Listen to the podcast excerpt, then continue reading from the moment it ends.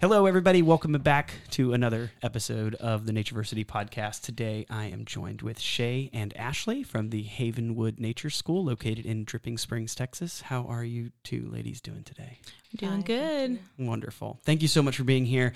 Uh, as most of our listeners know, we just love having on guests who love nature, who love sharing their passions about nature with others.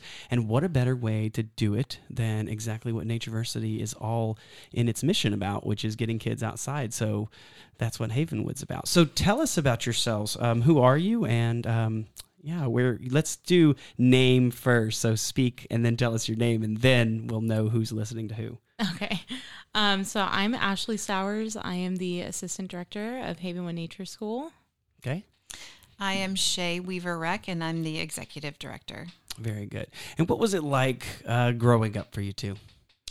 Um, I grew up outside of Houston. Um, when I was little, uh, my dad had like a lot of land that he grew up um, on, and so that was really important to him.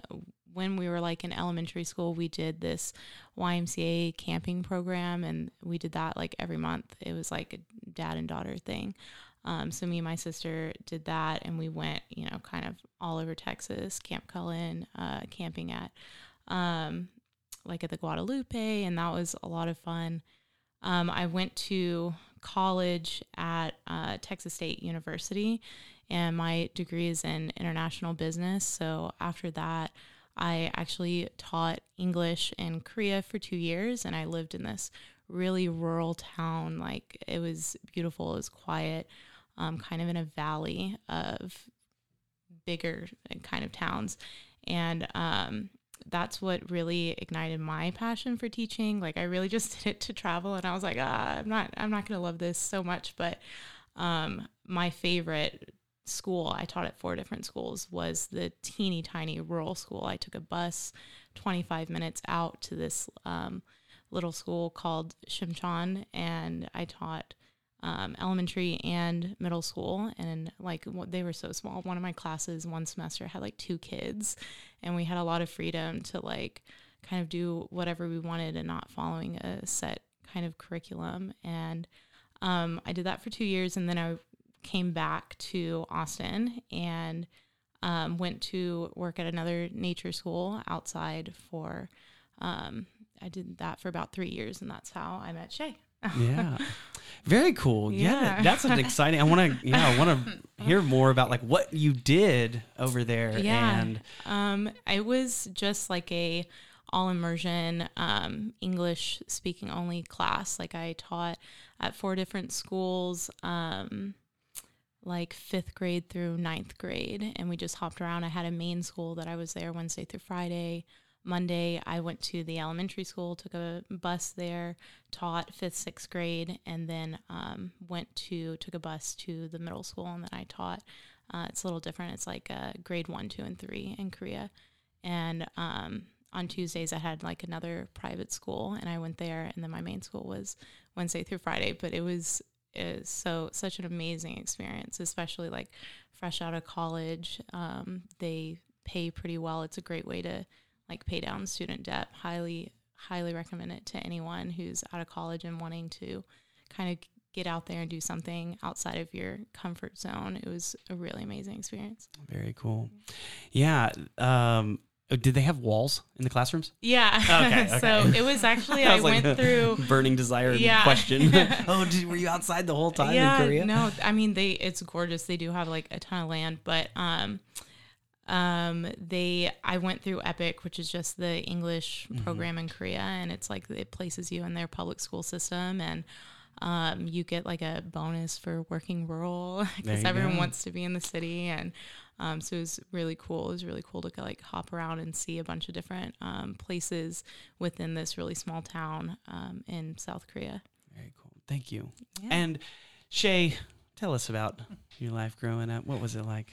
Well, I grew up in the piney woods of East Texas, and so oh, stomping grounds. yeah, so I was um, outside pretty much all of my uh, formative uh, childhood years, no shoes, you know, running around, and um, just really enjoyed being in nature. And then um, as I was starting to, you know, get into high school and get some of my first jobs, um, there was a program they created for um, uh, children in the city that I lived in who they knew would be latchkey kids and wouldn't have uh, adequate maybe childcare. Um, so we created this program, and it was uh, it. You could drop your kids off at the city park, and so we would be outside all day, um, doing activities for them, and just helping other families in the city, making sure that their kids were safe and had activities in the summer. So I did that. Um, all throughout my high school career and then in college um, really started working with um, at-risk teenagers. And so um, in the summer so i went to college in abilene at abilene christian university and then kind of created a minor that didn't exist.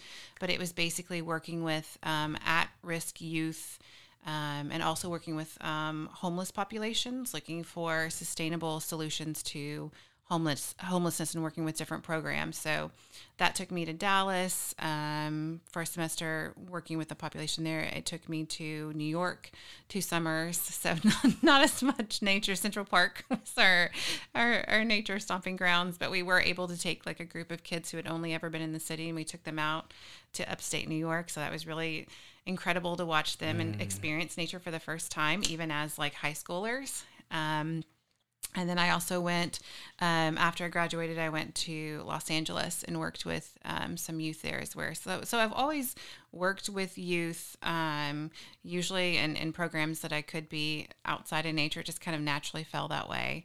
Um, and then came back to Austin as I started having kiddos of my own. And then um, so. Um, Havenwood. So I took some years off to raise my kiddos. I've got so I've got a 24 year old who uh, his name is Tess. He came to live with us when he was 15 from Ethiopia. And then I've got a 14 year old who attends Ann Richards downtown. Uh, and then I've got a 10 year old who also joined our family from Ethiopia. And then I just had a little baby who is two months old. So congratulations! We have a huge range. That's awesome. But um, so I think you know through that, um, so kind of getting to the outdoor nature school. When I went back into uh, the teaching field after taking several years off, uh, being a mom, I went to uh, a smaller nature school. I was working first as a summer camp counselor, um, creating programs there, and then um, took on their kindergarten department. But in trying to figure out teaching kinder, um, you know, making sure you're covering everything that you would in a, in a public school setting, but having a nature aspect to it. So, um, through doing that, uh, when I finished up that year, I was um, promoted to being director of the school. And then, um, being director for a few years, I had a family approach me who had a daughter who was about to age out of preschool.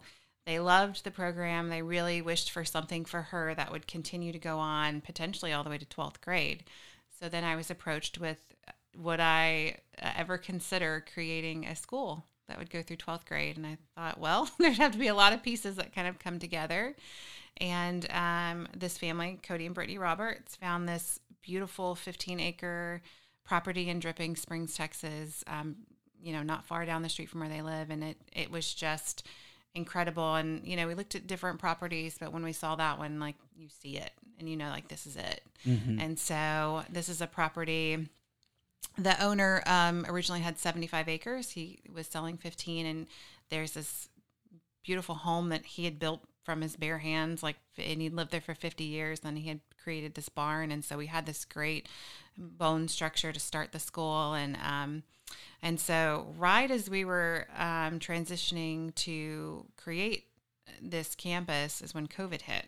So everything shut down. Wow. And so we were kind of renovating the property. So it didn't kind of, I mean, it slowed progress in the sense of like getting permits and offices were closed and everything stopped, you know. But I think I always say the positive to that part of life is um, when everything stopped, like all my kiddos were home and we were trying to figure out life during that period. Plus, here's this great, you know, new adventure that we're on. Uh, and I don't live too far from where we are right now every evening, you know, before or after dinner, we would go outside because everything was closed and we would find new hiking trails. And there's a lot around this area, especially, and um, trails that had literally been there since we had lived in this area that we had never never explored, and especially never explored, for instance, like March of 2020, and and and when all the wildflowers are in bloom, because we would have been in school and school nights get crazy, you know, and and just rediscovering um, what not just our surroundings, but just the love of being outside and just what it does to you as a person and the balance that it brings. Um, and then I guess having that going on in our own personal lives and creating a school, how do we create this great balance where academically um, our students would be, um, you know, meeting every expectation um, and TEKS skill that they would if they were in a public school, but also being emotionally and mentally balanced and hopefully having uh, a love of nature and and all these subjects that you could that are normally taught inside the walls of a school why can those not be taught outside? And and what will what will nature enhance? I always say like when you're sitting out journaling what are you going to write about when you're sitting out and you're listening to the sounds and you're feeling a breeze across your face and um, versus you may not have felt that you know if you were inside the walls of a school and so um, so that really kind of was the birth of havenwood and um, um, I don't even know where to start. There's just so much to that. Um, but we started, uh, we, we finally opened our doors in um, August of 2020. And we had about nine classrooms and probably about 60 or 70 kiddos when we opened. And we are about to open our 19th classroom with about 300 students. So it's nice. grown pretty exponentially since then. Very good. That's amazing. Yeah. And uh, where did that name come from? Where did Havenwood come from? So we sat down um, with our owners, and I mean, throwing out names. Just I, I think we literally started with like a hundred names, and then uh, you you try to narrow it down. And it was our owner, one of our owners, Cody Roberts, who just said, "What about Havenwood?" And Haven, just this kind of peaceful, mm-hmm. safe place. Um, because you think about it's not so we we are you know we we started as young as like three months and we go all the way. Um, we now go through preschool and then there's a private school that's joined us um, acton academy of dripping springs which will cover kinder all the way through 12th very cool. Um, and so it was this i mean imagine bringing your young child you know you want it to feel like you're dropping them off with a, a family member like it's a mm-hmm. safe haven a safe home environmental feeling um, and then we are in, these beautiful um, woods surrounded by trees that have been there for hundreds and hundreds of years. So it's just it's it's a it's a gorgeous dream property to have come across, and we're excited and thankful. Yeah, yeah. that's awesome. And what kind of what kind of things are y'all teaching there? Well, we do. Um, so it's know, like a full school. So it's, it's yeah. all. It's not like uh, enrichment. Right. This is full on Monday right. through Friday, mm-hmm. but they have a choice. They can go Tuesday, Thursdays. They can go mm-hmm. Monday, Wednesday, Fridays. Yeah. And so parents can kind of pick and choose to create their own unique homeschooling um, opportunity for their kids. Yeah. So that's really cool. And what uh, you said, 19 classrooms. Yeah. That's a lot. It is. how how does that man how does that manage? Like how did you you said you started with 9? Hmm? And where were those 9 in the home built by the gentleman whose property it was? Mm-hmm. In the home. Wow. So in the home, there are four um, classroom spaces, and then our offices are in the upstairs portion of that home. And then um, we had a barn that we created for more classrooms in. And then we built, um, when we opened, we had uh, built a couple of additional classroom spaces. So um, so that's kind of our starting ground. And then and then the next year we added a whole nother just kind of pushed out our property a little bit more and ha- added um, uh, just we've kind of built it into our, our pre-k buildings and then it's also where acton academy is. And so we had developed the first uh, five or six acres where it's classroom spaces and outdoor play structures climbing structures educational spaces. And then we kept um, like the back 10 acres open because part of an enrichment program that um, was really important was bringing in a naturalist and making sure we had someone there who was educated and knowledgeable. Um, she has her master's in environmental science, and she can literally take them on hikes and educate as they are hiking throughout that space. Um, each each classroom gets two nature classes. Um, a week. They get uh, we have a different teacher that comes in, and so and working with our gardening program, so they get a garden class, they get um, art and yoga, and then um, kind of things that kind of tie it together. So we have a, a chef that's on campus, and he will cook everything every morning from scratch, and it's you know hoping to have the kids part of that food growing process, like. Mm-hmm.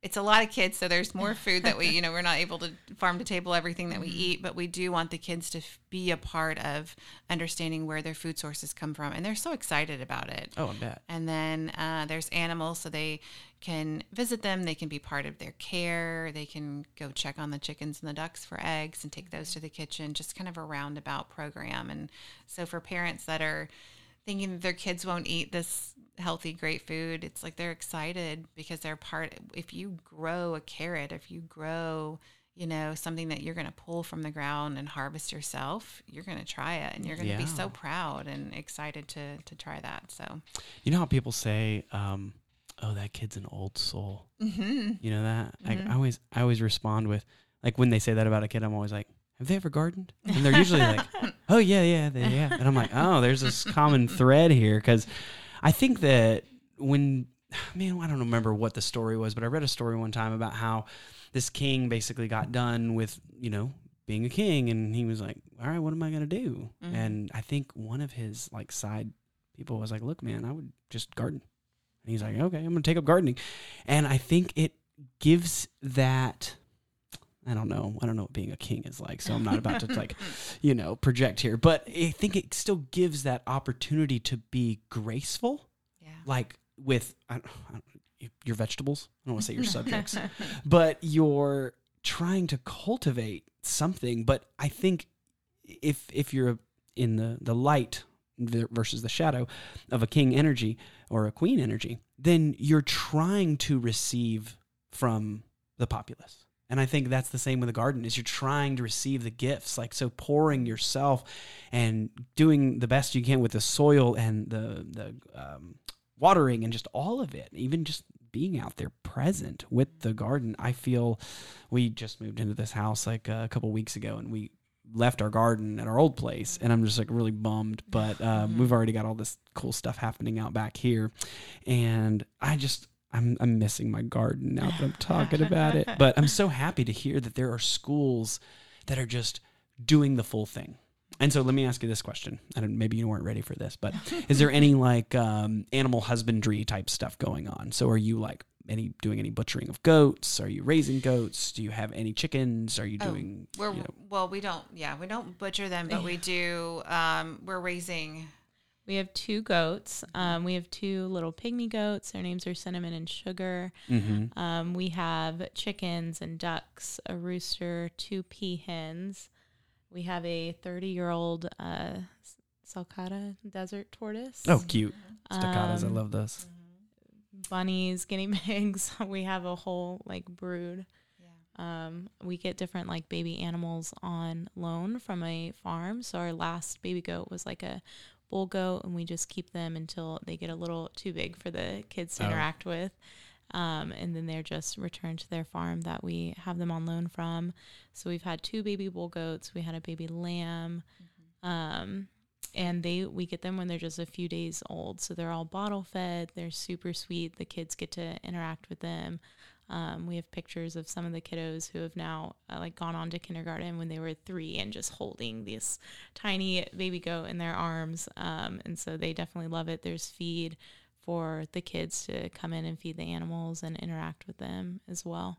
Yeah, that's so great. Uh, that the reason I ask about that other question is just because we have so many, you know, families who they want that, Mhm. so they come to Natureversity because you know some of the aspects of the older programs for the older kids, like they are going out and you know crawfishing and Mhm. catching Yeah. fish and cooking them like right there on the spot. And um, it's just it definitely changes perspectives and i think it gives you an appreciation for life. Speaking about my backyard again here there are these things called hispid cotton rats that live out here and they're basically like voles. If you don't know what a vole is voles occupy the niche. It's kind of like under grass not really quite like a Norwegian or a Norway rat that you see like running around street cities. These things are a little bit cuter, I think. They're like, uh, anyway, look up hispid cotton rat. So we have a bunch of them living out here in this grass field. And lately, the hawk has been picking them off and eating them like on our deck, like right. And, and so my girlfriend's like, I can't I just I can't sit there and watch that, you know. But I yeah. I tell her I'm like, look, it's just a fact, like that, you know, because I always ask the kids in at today. I say, you know, who do you feel bad for? Do you feel bad for the rat that's being eaten, or do you feel bad for the baby hawks that are starving because they can't be fed? And they're so torn. and I'm like, exactly. Like mm-hmm. that's that's a part of life that you kind of have to understand and acknowledge. So, yeah, with the gardening, I think it's just as important um, as the um, harvesting of meat and things like that. Do y'all have water on your property? We do. So we have um, a duck pond that we just put in. Nice. Um, so there, the animals like can go in and swim around, and we have like a little river that leads into it, so the kids can um, play in that was like a little small. creek. Yeah, I mean it's um wet weather. Kind of built it up. So oh, okay. You it's uh maybe like an inch or so or less of of water, but the kids can go in and like uh, touch the water and it leads into the ducks and that we have like a little bridge that goes over it and a lot of times the ducks will like hide in the shade under the bridge and so we'll take um, tours across and we'll cross the bridge and they all go scattering out into towards the duck pond um, so that's one of our like 12 nature stations uh, that we're working on to get certified as an official nature school. And one of them um, is like some type of water station. So we have this mm. really nice uh, creek, and that leads into our duck pond. Interesting. What does that mean? certified official nature school. Who gives you that certification? Um, one program is Nature Explorer, and so they have certain, um, I guess, you know, they talk about certain different educational stations that you would have built a, a, across, so that there is some sort of um, requirement, you know, that would kind of certify you, and then you kind of go through that and certain trainings that they have, and then uh, and they've got a program for the U.S. So once you are certified, you're on their website, and you can kind of see all the different schools around the country and what they're doing and all their different uh, projects. Very cool. Yeah, I didn't even know there was such a thing.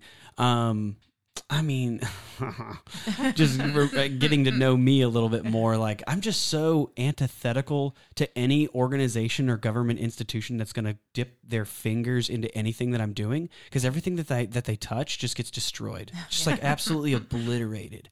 And so when they came into Washington State and they were like, "Look, here's your new guidelines for all these nature schools," I read through that whole 165 pages and I was just like, "This is appalling," because every instance was like turning the corner of, "Oh, you just got done being outside for five minutes. You're going to wash your hands," and it was mm-hmm. like that's an official thing, and I'm like, "What?" how? Like who's signing off on this stuff?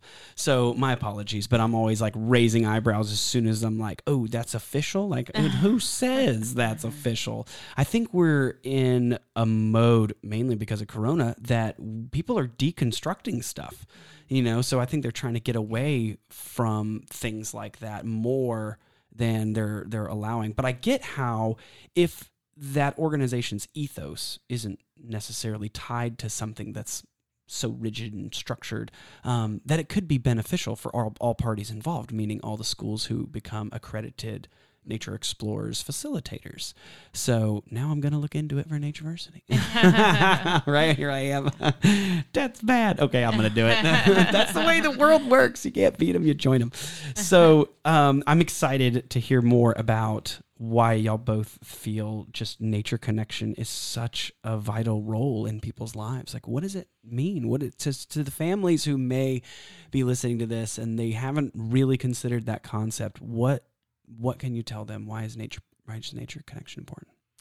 I think kind of going back to what you were just talking about, I think, you know, I feel like when we were uh, especially creating Havenwood, you know, and why a nature school or what is it? You know, I, feel like there was people try to make things very black and white. Like a school is either very academically, mm. um, it's very strong academically, or uh, there's another school nature or not that they're outside all the time but they're not necessarily learning which there's a whole lot we could say about what you learn when you're outside Sure. right um, and what people deem you know academics versus you know paper and pencil inside all day versus what you're going to learn through um, being hands-on outside play based um, and all that comes with that. And i think uh, i i think having the school open during covid because more people i think were experiencing maybe something similar to in their own lives like everything stopped Mm-hmm. and so we were so rushing all the time. We were maybe I grew up and I or maybe I had, you know, my younger years had spent a lot of time in nature. I don't have time for it anymore. Well, we had all the time in the world at that point um, to get back to those roots. And I think uh, in that time where there was so much so many unknowns in the world, like what is this thing and what's going to happen and what happens if I get it and what happens if going outside was that place of peace and safety, which for many people you had just stopped doing. And it, it almost in a way forced us. I remember walking around my own neighborhood, like, look how many people are outside right Oh, now there's that would so many never be neighborhood, too. outside Yeah. ever. Yep. And so, Saying hi to one another. yeah, It was yeah. amazing. And so we're all experiencing that. And then, you know, talking to families as they're coming to tour the property, like this, this is just as as important as as you know as the academic or the the the worksheets and the paper and this you know what about the what about our well-being happens? What changes when your shoes are off and your feet are touching the soil like that connection that you have? Like that's just as important. And being able to take um, care of ourselves uh, mentally and emotionally like that's you know um, it, we we were talking about like social emotional it's all just as important being kind loving human beings is just as important as knowing our alphabet not more so this was a time where um, it was really bringing everything back in and saying, I think we've lost this. I think we've forgotten about this. And this is really, really important to all of us. And it's almost like this rebirth. And so we're starting over. So we get to create, for us, we get to create this place where all of that is equally as important. And there's this balance, there's this holistic balance going on where it's not one is more important or you can't have one with the, without the other. We can have all. And we're here to kind of prove that. Yeah. And that's how I feel too. I think we've definitely perceived the world through this lens of like uh, ego, Mhm. you know, like, oh, we're, we're above all of this thing, all of these things. And um, I always tell the kids, I'm like, look, man, if you think you're top dog in this life, like, I want you to go hang out in mountain lion and bear country. just like with just nothing. Just go hang out out there and just like, ta- and then ask yourself, do you really feel like you're the apex predator now? Yeah. And um, even just here in Austin, Texas, when the weather gets bad and you don't have adequate clothing or shelter, like that could be detrimental. You know, so you start realizing uh, you. I, I always say to the kids, stop thinking feelings, feel them because they're real. Like that's life. You're cold right now. Like, what are you gonna do? What's gonna happen? What's gonna change if you don't do anything about it? What's gonna happen? And I like that. So nature connection to you is really uh, just a major part of bringing balance. Yeah. So, and and I get I agree because how can you look any human right in the eye and say that it's not? Because evolutionarily, that's where we've been. We're not supposed to be in these walls. We're not supposed to be in these things, or doing any of these things that we're doing, to, for that matter. Um, and Ashley, what about you? What does nature connection mean to you? Um, definitely the I'll agree with everything Shae said. A big part of our school is like teaching the kids, um, kind of them as a whole, like uh, teaching them emotional regulation, teaching them to be in um, recognizing their own emotions and how you feel, whether it's inside your classroom or outside on our grounds, and teaching them to use their big voices and um, co- teaching them conflict resolution, teaching them to be kind human beings. That's definitely um, first and foremost what we want to do with the kids. Uh, they will learn their ABCs, they will learn how to count, they will learn all these other things. But in their early years, especially, you have this small window to create really amazing human beings. And um, that's what we really like to do. And having them outside, I mean, they're the most calm. Your crazy parts of your day is like when you're inside those four walls. And we tell our teachers, like, hey, just take them outside. Like, if they need a moment, it's okay to stop whatever you're doing and just transition outside. Um, they have access to all of our grounds. You don't have like specific areas you have to stay in. Um, go wherever. We give the kids the freedom of choice. So, a lot of our curriculum is Reggio based, which is all about giving the kids choices. Where do you guys want to go for the day? What are you interested in exploring? Um, so all of the teachers do like observations on the kids and guide their learning based on child interest. So it doesn't matter if they're when it's raining and the snails are coming out or the frogs are coming out, they may learn about snails and frogs and life cycle. Um, it doesn't have to be this cookie cutter. Here's your lesson for the day, and you're going to hit X, Y, and Z. It's really more about connecting with the kids and guiding their learning based on their interest and having them engaged in what you are teaching them in a very natural way where they don't think like, oh, I'm learning. like mm-hmm. I have mm-hmm. to sit. But they they are learning so much by um, being outside without sitting down at a desk and and writing. So to me, that's what it's about. We tell our teachers you can do all your lessons, any activity you can do inside, you can do outside. Um, we have a bunch of different um, spaces. We have like outdoor eating spaces where the kids can out, eat outside. They can eat picnic style for their meals. Um, we have a really nice deck that we have that the classrooms meet for yoga, but you can go and do your lessons and activities out there as well. Like utilize all the space we have. Um, don't feel like you have to be confined inside the four walls of your classroom. Yeah. It sounds like a lot of passion led learning. Yeah, for yeah. sure. And so, have y'all um, ever heard of uh, like the eight shields model of mentoring with Jon Young and all of that? Y'all familiar with that? Oh wow! oh man, we have to have a chat after yeah. this. it's a really cool. Um, I don't know if if you've ever heard of a gentleman. His name is Joseph Cornell. He basically eh, created something called flow learning, mm-hmm. and it's pretty much what we do at Natureversity. So mm-hmm. we inspire in the east. You know, we activate, we focus, and then we integrate or share. So it's just this flow cycle of things. But in that model, um, there is the same thing. It's passion led learning. So if mm-hmm. we come in and we're like, all right, we're going to do forts today, and then the kids are like, totally geeking yeah. out on this pack of vultures that's just devouring an armadillo. We're like, all right, let's switch gears because yeah, it sounds yeah. like y'all are really excited to know about mm-hmm. these vultures. And so we use, I don't know if y'all do this too, we use something we call the art of questioning and it's just constant even though we know the answers and they're like what's this bug i don't want to be like that's a cottonwood borer because if i say that it's going to take all the excitement out of it. Yeah. You know so if you use this art of questioning opportunity of like i have no idea like uh, what is it eating? What is it doing? Why is it upside down like that with its head stuck in there in that tree root? You know what is it where does it go at night? And are there more? Are there so i'm curious do y'all ever get into the art of questioning like when you're out there and utilizing those models? Yeah, so we we would say, especially as you know, our instructors are instructors are coming in. It's not a lecture based. It's not exactly what you said. I prepared this for today. This is what we're going to mm-hmm. learn, whether we like it or not. And yeah. so, what did you call that? What based? Lecture based. Lecture based. Yeah. Oh, that's good. Okay. Yeah. so we kind of veer away from that. Even like I said, if they continue on to Acton Academy, they're definitely not a lecture based either. So it kind of flows right directly into that. Um, if they want to continue that um, for their further educational years, but I kind of um, so we'll have an idea. So the Reggio inspired portion of creating curriculum is I'm looking at my classroom and they're really interested in a, cer- certain subject. So that's kind of our our starting point. But if we get out there and um, I tell the story sometimes when I was uh, uh, I think it was when I was working with a summer camp because there were different ages of children in, in this one group.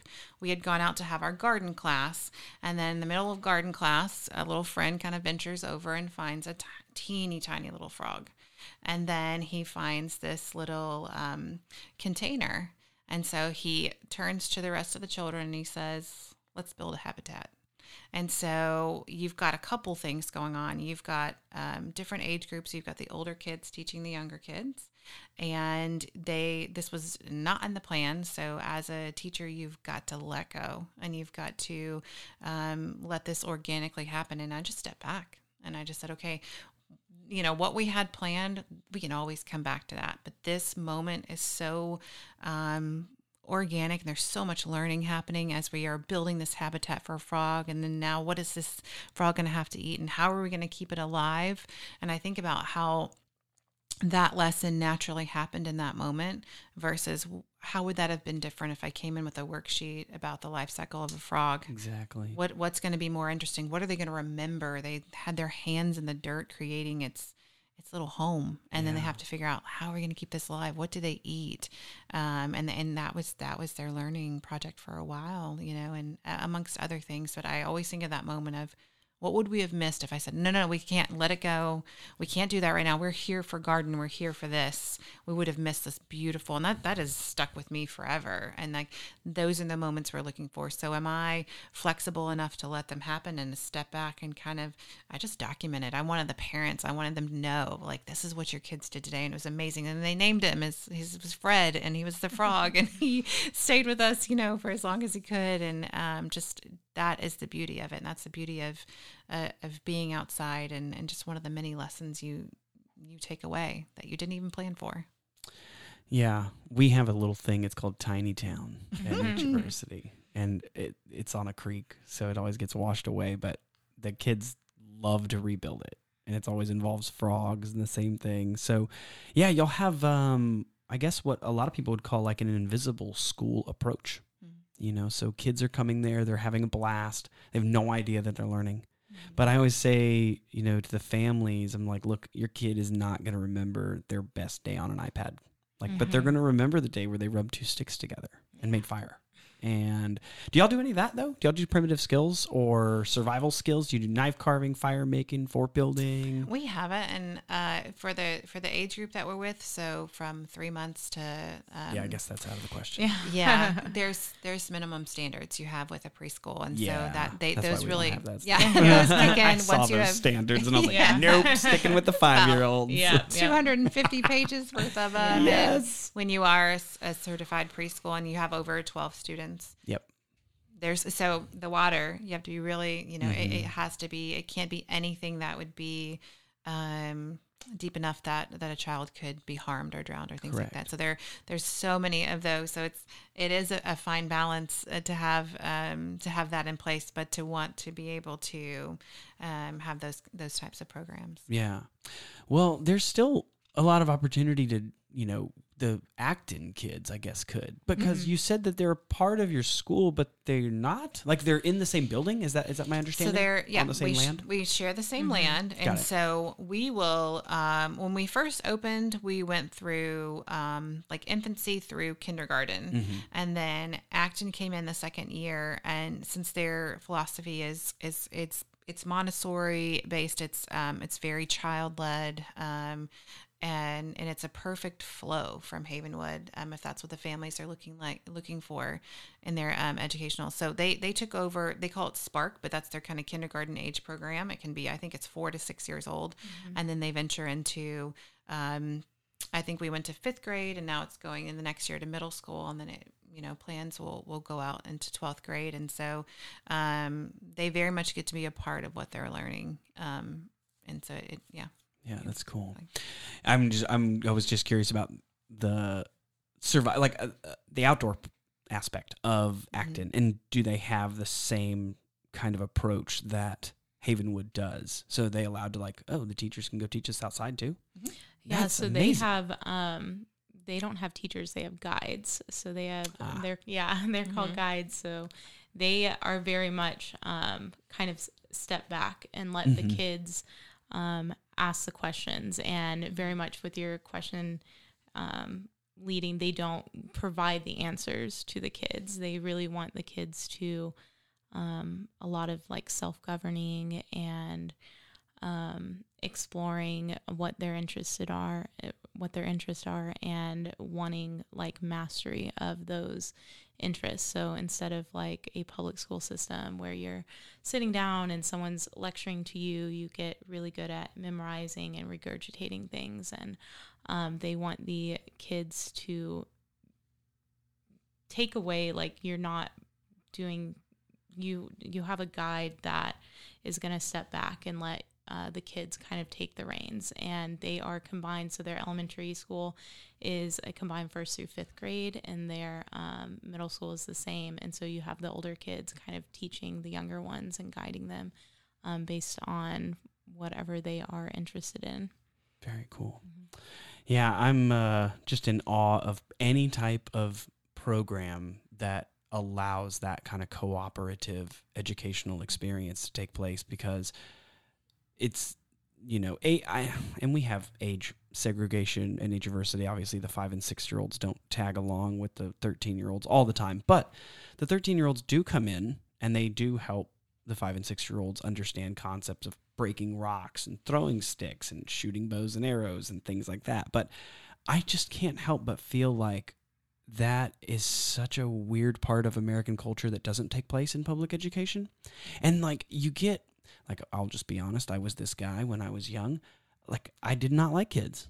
I hated kids when I was young. I was like, God, I can't believe like people would want to work with kids. and I took this uh, test, and at the end, they were like, "You'd be a great teacher," and I was just like, "Whatever." And uh, yeah, my very first opportunity to work with kids, I was like, "Dude, I had a blast! Yeah. Like yeah. this was so much fun." Yeah. And it really, I think, brought me a different perspective on life. Of that, I don't know. Again, maybe it's just because of uh, the culture, which is like go school, job, yeah. life, like things. But I wanted, I'd, I'd seen so many other cultures of whether it be Native Americans, uh, people from Papua New Guinea, um, I mean, the Kung, the Kalahari of Africa, um, the San Bushmen, the, I'd seen so many cultures and how they had grown up and the way that they interacted with one another. And the only thing that I could see is just like, this is a community no matter what. Mm-hmm. You know, like the fire was essential to the village that in that you know culture and the songs and the dance and these ceremonies and so that's what we pulled in to Natureversity big time is um you know today we were all the teachers were practicing their fire making skills and i taught them all these songs and they were just like where the heck did you get all these songs i was like i have no idea but aren't they amazingly fun to sing gather gather round in the ways of old and they were just having so much fun spinning you know this bow drill kit while sweating in the rain. yeah. And um, it's still something, again, I just feel it comes alive when you're outside getting to practice these types of skills with anyone, whether it's adults, kids, but kids in particular, because they go off on these tangents with questions mm-hmm. and interests. And I was at uh, Walnut Creek Park a while back exploring, and I was watching this little three year old, and dad was like, pulling her along and she's like wanting to go the other way and he's pulling her along and, and I, I was like hey dad i was like maybe you should let her be the guide and he was like he just looked at me like how dare you? And and he actually was like let go of her hand and he was like well show me what you want to show me and i just walked off. I didn't see what the end result was but you know she could she said something that was interested to her and if only adults could have potentially gone to Havenwood and come out with this sense of curiosity because it sounds like that's what y'all are creating is a lot of interest in everything. So, yeah. what about so on, on your website? I was reading through before y'all came on, and I was reading about this particular thing, um, STEAM academic goals. Can you just talk more about that a little bit? Yeah, we want to make sure that when the kids do come through the school, um, you know, many of them are going to go on to public school when they when they graduate pre-K we wanted to make sure we're we're meeting those same elements that they would find in a public school. Um, the TEKS, for example, yeah, um, you'll still see those in our lesson plans, but it's kind of reversed in the sense of um, you know, in a public school, teachers will take their TEKS and they'll build their lesson plans to make sure that they're covering those TEKS. Whereas if you're doing it in a more Reggio inspired way, you can have a have a lesson that kind of naturally occurs. And then from that, you can look back and think, well, what TEKS did we cover through this lesson? So it's vice versa. I'm not forcing this to happen. Uh, I'm seeing what we have learned and covered through that. So it's kind of like a, a reversal. Um, yeah. Still lots of arts, tons of science when you're outside. Um, just different programs that you think about. We're still going to make sure that when, uh, for example, the children right now who this is their last year of pre K before they go to kinder, they're still going to hit all the things. They're going to know how to count to 30. They're going to know what their alphabet is. They're going to they're going to meet these same requirements that if they were in a public uh, pre-K for this age group, we're going to make sure that they know. But they're going to get everything that comes with it. They're going to get the enrichment programs. They're going to be outside, hopefully at least 50% of their day. And kind of like you said, when they leave Havenwood, our goal is that they have created this love of learning that Yeah. hopefully will last them the rest of their life. Yeah. Um, and that's been the cornerstone and the foundation of, of everything that was built upon. Yeah. That's all I want because I feel like the moment I got out of high school, I don't know if y'all went to public school, but I did. I was just like, man, I never want to go back to that. Place. Yeah. It did not instill in me a sense of wonder Mhm. and curiosity and passion. It just I kind of felt like it like robbed me of my identity a little bit um, and who I really was because I was excited and passionate growing up. And uh, I had to go back out to the woods. I was just totally determined that I was never going to live in society and do any of this stuff. Here we are talking on a podcast. But I realized that all these skills that I had gained over the years of learning survival skills, like I just wanted to run away. But I knew I was like, wait a second. I was like, if you want to do something to help, you know, you've got to use these skills to unite communities. So that's immediately what I did is I was like, I'm gonna come back to Austin and I got a phone call from a lady and uh, that's that was ten years ago. So just a random homeschool mom who said, Hey, you want to come work with my kids? And I was like, I don't know. and yeah, so I origin stories are are beautiful and I like that and it stands for something, right? S T E A M STEAM. Is it Science science, and technology. technology? Mhm. What's the E? Um, it's um, education, arts, and mathematics. Ah, Mhm, okay. mhm. Education, arts, and mathematics. Yeah.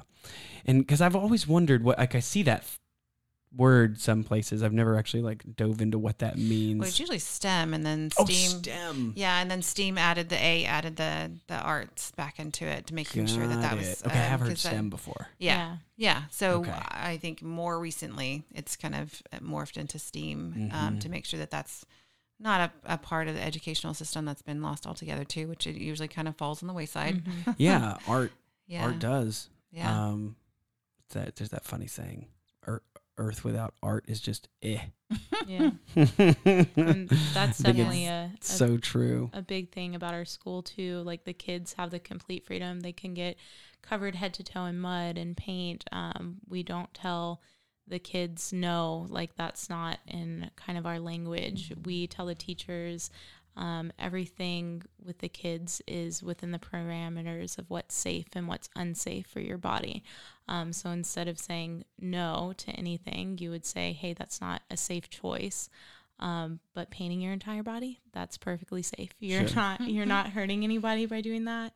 Um, it's in like our parent handbook, like don't bring your kids in clothes that you don't want ruined. We they are Oh, yeah. outside. We have that Uh, too. yeah. yeah, Mhm. because you you'll have that experience, kind of like what you were saying. You saw the father kind of like pulling his daughter out. Yeah. You know, if it rains and there are these amazing puddles, like of course we're going to encourage the kids to go jump. You know, and if the, if Mhm. they're if the weather's safe, if it's raining, if it's not thundering and lightning, like go play in the rain, go play in the elements. That that's okay. Like as long as your body is protected by outerwear, like there's nothing wrong with doing that. And uh, in the summer, we love to celebrate International Mud Day. It's on one of our Yeah. owners' birthdays. Yeah. so I mean, head to toe, like it's, and that's hard. That's hard for some. It sometimes it's hard for some children if they've been raised very strictly, where Yeah. you can't get dirty. It's, Oh, it's very it. hard. On Mud Day, we we have some tears. We're just like, I can't, I can't possibly get Yeah. muddy until you finally slowly get them in there and slowly have them testing it out.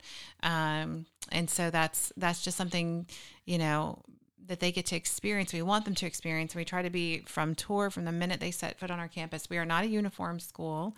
Um, again, don't wear anything. You're going to be sad if it gets, you know, art and paint and work all over or dirt and mud. Like that's, they're literally showing you kind of what they did throughout the day, Yeah. like when they're coming home. And um, kind of going back to teachers, we've, about educators too. It's, you know, you have these really talented educators who what we're learning through even just the preschool aspect of it when we interview different people to come in and um, how sometimes their um, their passion you know when they're in certain uh, bigger maybe franchised preschools you're given kind of a box curric- curriculum that, that the whole franchise Yeah. franchise across the US is going to be doing the same thing every week.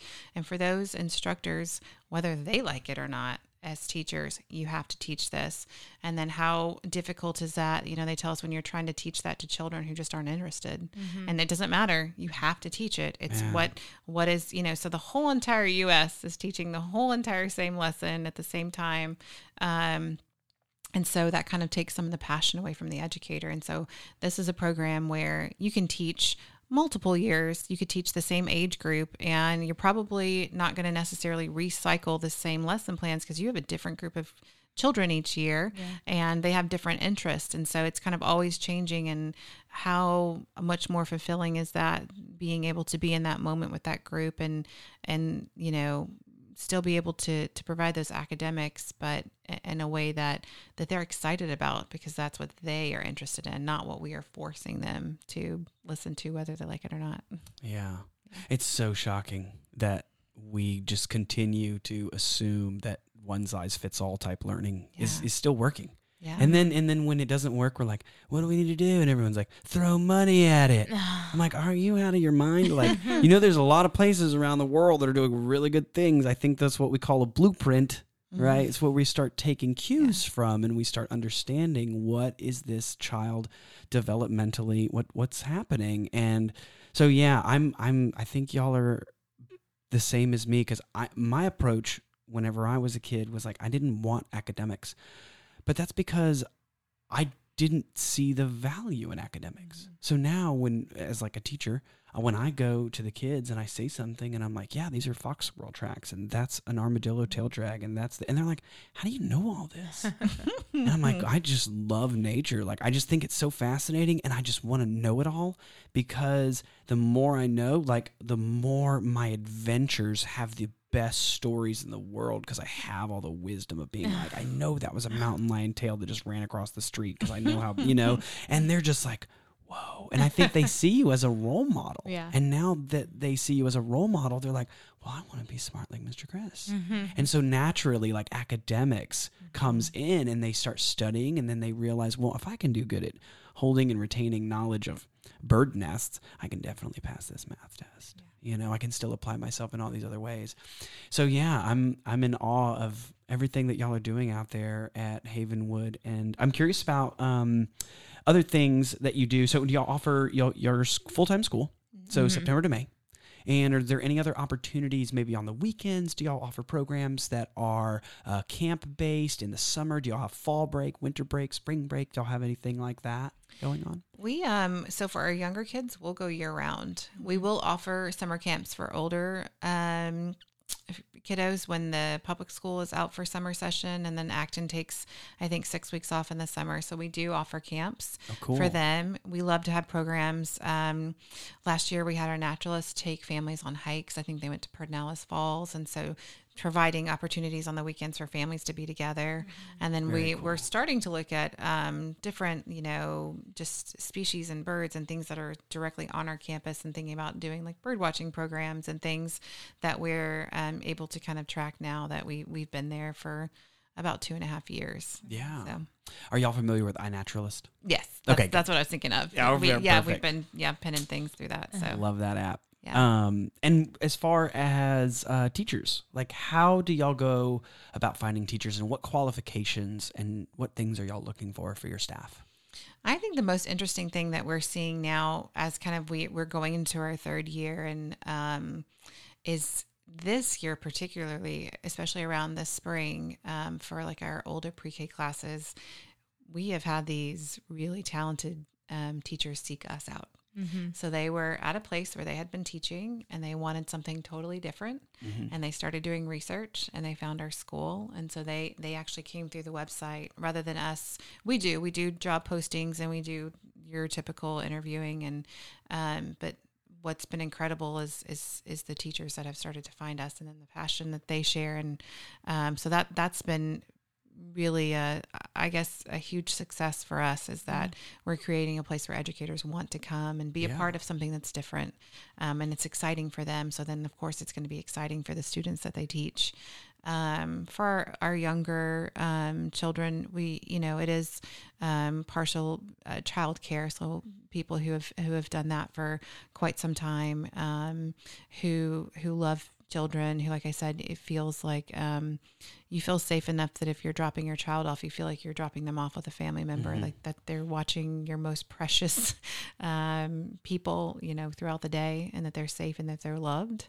Um, and then educators, uh, you know, of course, when you're, you know, interviewing, it's well, do you like to be out in nature? Like, Yeah. because you're going to be out there all day, and that's Mhm. important because if if you don't, then that's going to take away from what the kids are going to learn and experience. Kind of the same thing about like the food program. Like, don't discourage them. Don't say something's gross or don't like let them experience it. They, you know, even for parents who are like, my kids will never eat that at home. You'll be shocked what they'll eat Yeah. at school and amongst their peers. It's like this positive peer pressure of like, look at all this we get to eat, and and uh, it's it's it, it will be different sometimes than what you see at home. And so, um, for the younger age groups, it, they don't have to have like a, a, a our older teachers usually always do have like a degree that they've come in, but you're starting to see um, for uh, teaching degrees some like Montessori and Reggio aspects and elements in classes there that's starting to be a part of their I'm, I'm starting to see that more and more with teachers that are certified.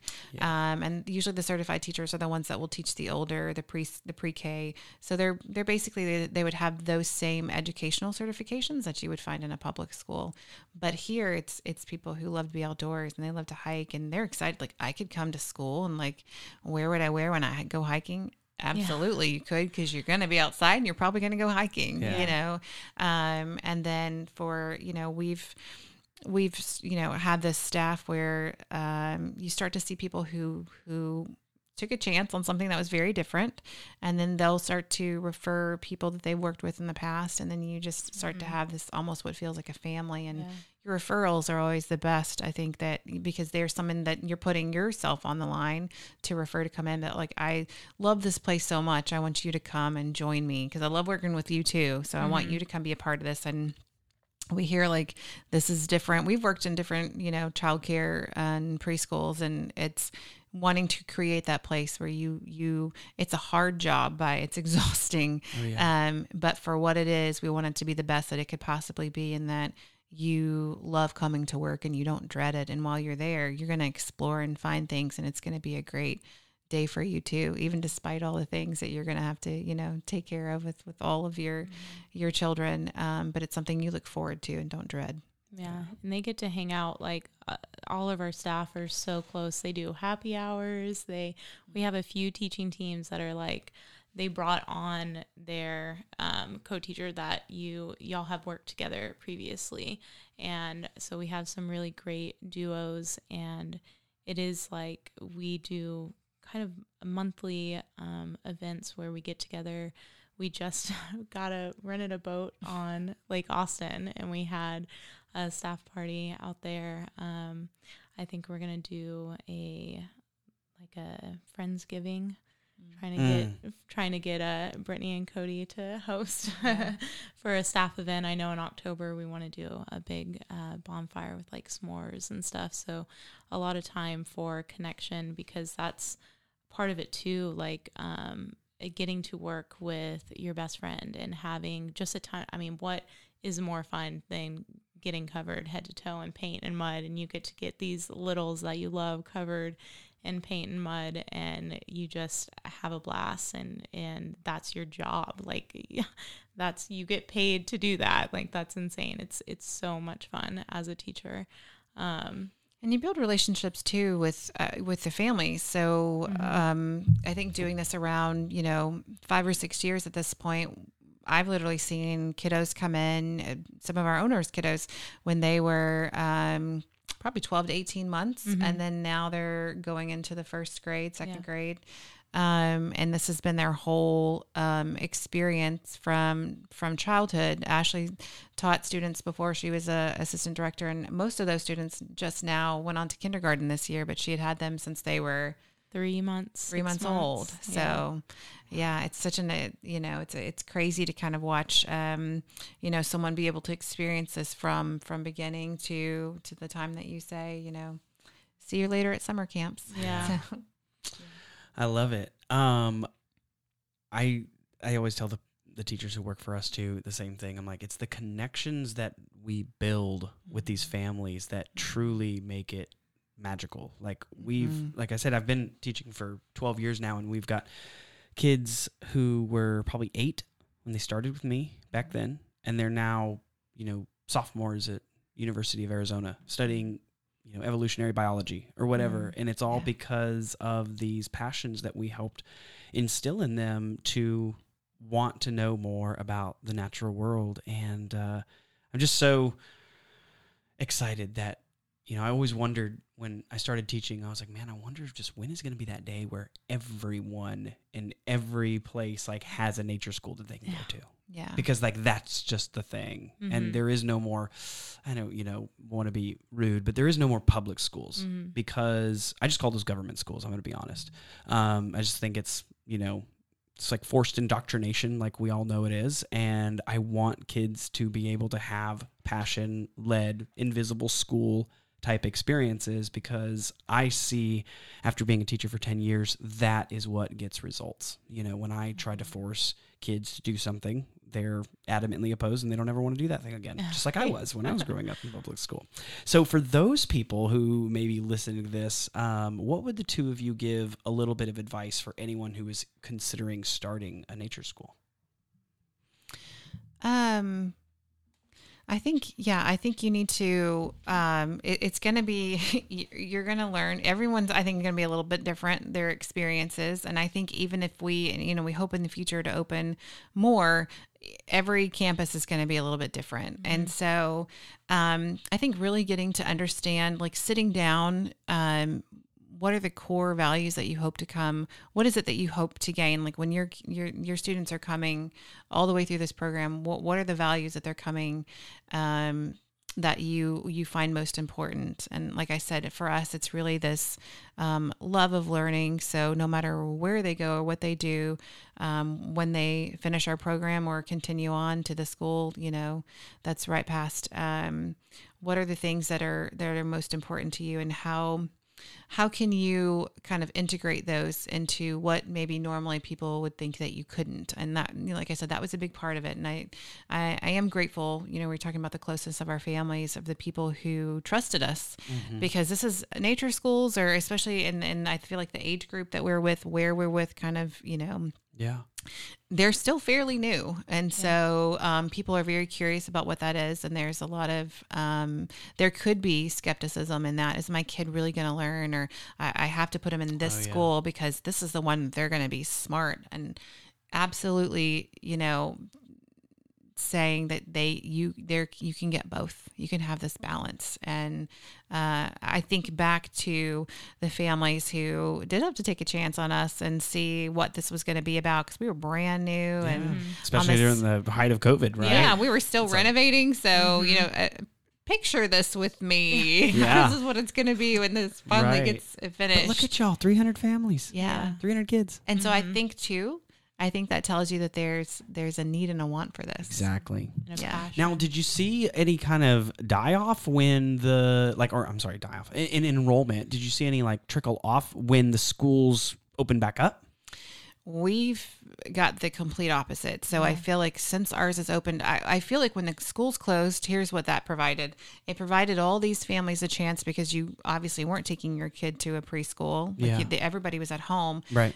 I think if if schools hadn't closed in the way that they did, um, for us particularly, you could just for your why not come look at our school and come Yeah. come see what we're about. Sure. If you're in your day to day grind and you don't have time, you're not going to stop, take time to take off work to go look at this school to understand what this is about. You don't really need that. You're fine where you are. And and for us, it's everything is stopped. Why don't you book a tour? Uh, today you're not probably getting out of the house much anyway so why don't you come on our Walk campus around, and see yeah. what we're all about so for us in a very strange way it actually created this opportunity of people no matter what they had been doing you can come look at the school and just see is this something that your family's going to be behind because i think it's important that the families you know not everybody's going to be as involved in nature and love it as much but you might you might be developing that through your child though getting to see you know you hear people say i want my kid to be a kid. I want them to be outside. I want them to be running around and i hate that they're they only get 30 minutes a day at certain places and that's that's it. You and get it's on astroturf Right. you know? And so um this has been a great opportunity to um, kind of expand upon that where yes we definitely you know i think back to my childhood and getting to run around in the summers and um, always being outdoors i don't i think back was it this hot when i was this young because in texas but we were outside too. from morning mm-hmm. till until it was getting dark you know and yeah. we were in our neighborhoods and exploring and playing and um, our full days and so having a piece of that back you know how, how does how does that happen while i'm taking my child somewhere else outside of our home um, and creating this these um, spaces. And mm-hmm. our um, our owners wanted that for their own children. Their own children have gone through the program. Um, mine will, you know, go through yeah. the program, and so it's been um, been fantastic to be able to kind of bring that vision to life. And I think uh, you know as many as the hardships as you face like you know through yeah. permitting and things like it, there has been so many um, aspects that have really enabled the school to blossom and grow so that we continue to build classrooms, we we, we want the um, we want the ratios to stay small. We don't want them to be huge. Some places you get like 18, 20, you know. We don't want that. We want to, you know, with our older kids, we max out at like 14 or 15 tops. And with our younger kids, it's like 10 because there is, we want you to actually be learning and getting to do things and not just wrangling kids, you know, right. all day. Um, and so, um, but Ashley helps a lot with our admissions, and we have wait lists that are we can't even we can't we can't build enough classrooms, and that's yeah, sure. you know so we we definitely have just seen growth this whole time. Very good. Well, I is there any uh, is there any other way that people can get involved? Meaning beyond like, do y'all have any volunteering opportunities at the? Is it you know just a school it's it's obviously a garden and a farm. Are there anything more uh, beyond the school? So some people have um, adult classes for the families. Do y'all have anything like that that you extracurricular to the adults? Like you had said you'd encourage them to get out on the weekends but do y'all mm-hmm. facilitate those opportunities of um, learning and we have a garden day coming up. So that is eileen who's our naturalist and julie our garden teacher are coordinating um, just a family volunteer day yeah, on our okay, grounds. Good. And so go. they have different projects that they're working on. They'll send up kind of like a, a sign up with do you want to help out with X, Y, and Z project? And the parents can pick and choose and they can bring their kids. And that's coming up, um, I think Sunday, September 25th or so. And that'll be projects like building greenhouses mm-hmm. and certain things that they that's going to be a part of their children's classes. And so they're kind of they get to kind of set that up. They'll they're learning about that too. Yeah. Um, and then we have different. Sometimes there's different programs that will come in different aspects. Um, of growing. Um, I think we did mushrooms. I feel like in the fall of last year. So yeah, in the last uh, winter, their gardens were like exploding with oyster mushrooms, and so we had a lot of mushroom dishes in the kitchen that um, they were going out, and the kids were of course loving that, and they learned a lot. Um, our garden teacher would be like, "Hey, this is an oyster mushroom," and "Hey, this is this mushroom," and um, we they went to the kitchens, if the, some of the teachers took them home um, to cook at home for themselves, but they the kids definitely liked uh, getting involved with that too. And I think in the last year, um, more so than um, you know nature and as- outdoor aspects, we had parents asking a lot about um, kind of parenting classes we so we work with conscious discipline as as the discipline structure which is a lot of people don't know about that. It was created by dr becky bailey. And so it's a lot about um, emotional regulation um, which i think you know for for generations like myself like um, learning how to for example like yoga is one of our enrichment programs and it's not just that we're out there doing yoga poses, but the kids from a very young age are learning breath work. Mm-hmm. So in conscious discipline, there's a lot of breathing techniques that you learn to help have actual physical tools to calm your body rather than saying, hey, you stop, stop mm-hmm. crying, stop doing that a child that young that they, that doesn't help them. They don't they have to understand like what can i do physically to help me learn how to calm my body or if i'm feeling anxious or sad what are the actual physical tools i can use? And so that you know for for our educators it's something we educate them on when they come into the classroom and then for parents they want to know like what is this and how can i bring that into my home and so some of the courses on that it's usually having a couple of instructors that are um, really well versed and trained in it and can do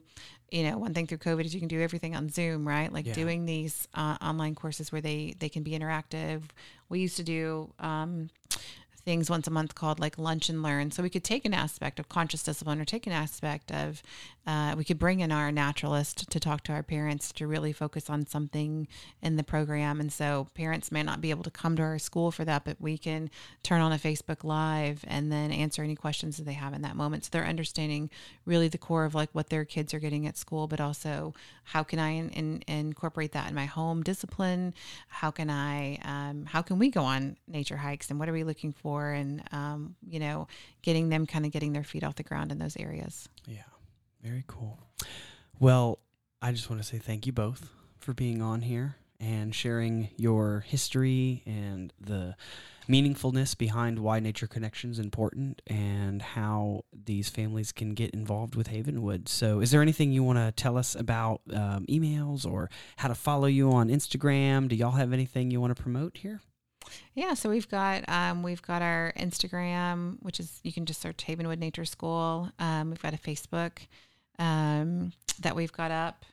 You can And- find us. uh, You can if you have any questions about admissions. It's everything is listed on our website, which is Havenwood havenwoodnatureschool.com. There you go. And then, or you can uh, email admissions at Havenwood Nature School. Very good. I am so thankful that y'all exist and that you're doing what you're doing. Thank you. So, um, anything else, Ashley? Um, I think that's it. Yeah. Yeah. Um, you can go to our website. You can book a tour straight yeah, I was gonna website. say book a tour. Yeah. Yeah, there's But a, they're going to get on the wait list. yeah, yeah. So there's Might as definitely well do it now. yeah, Right. yeah. Just book now if you know you're having kids in two to three Yeah. years.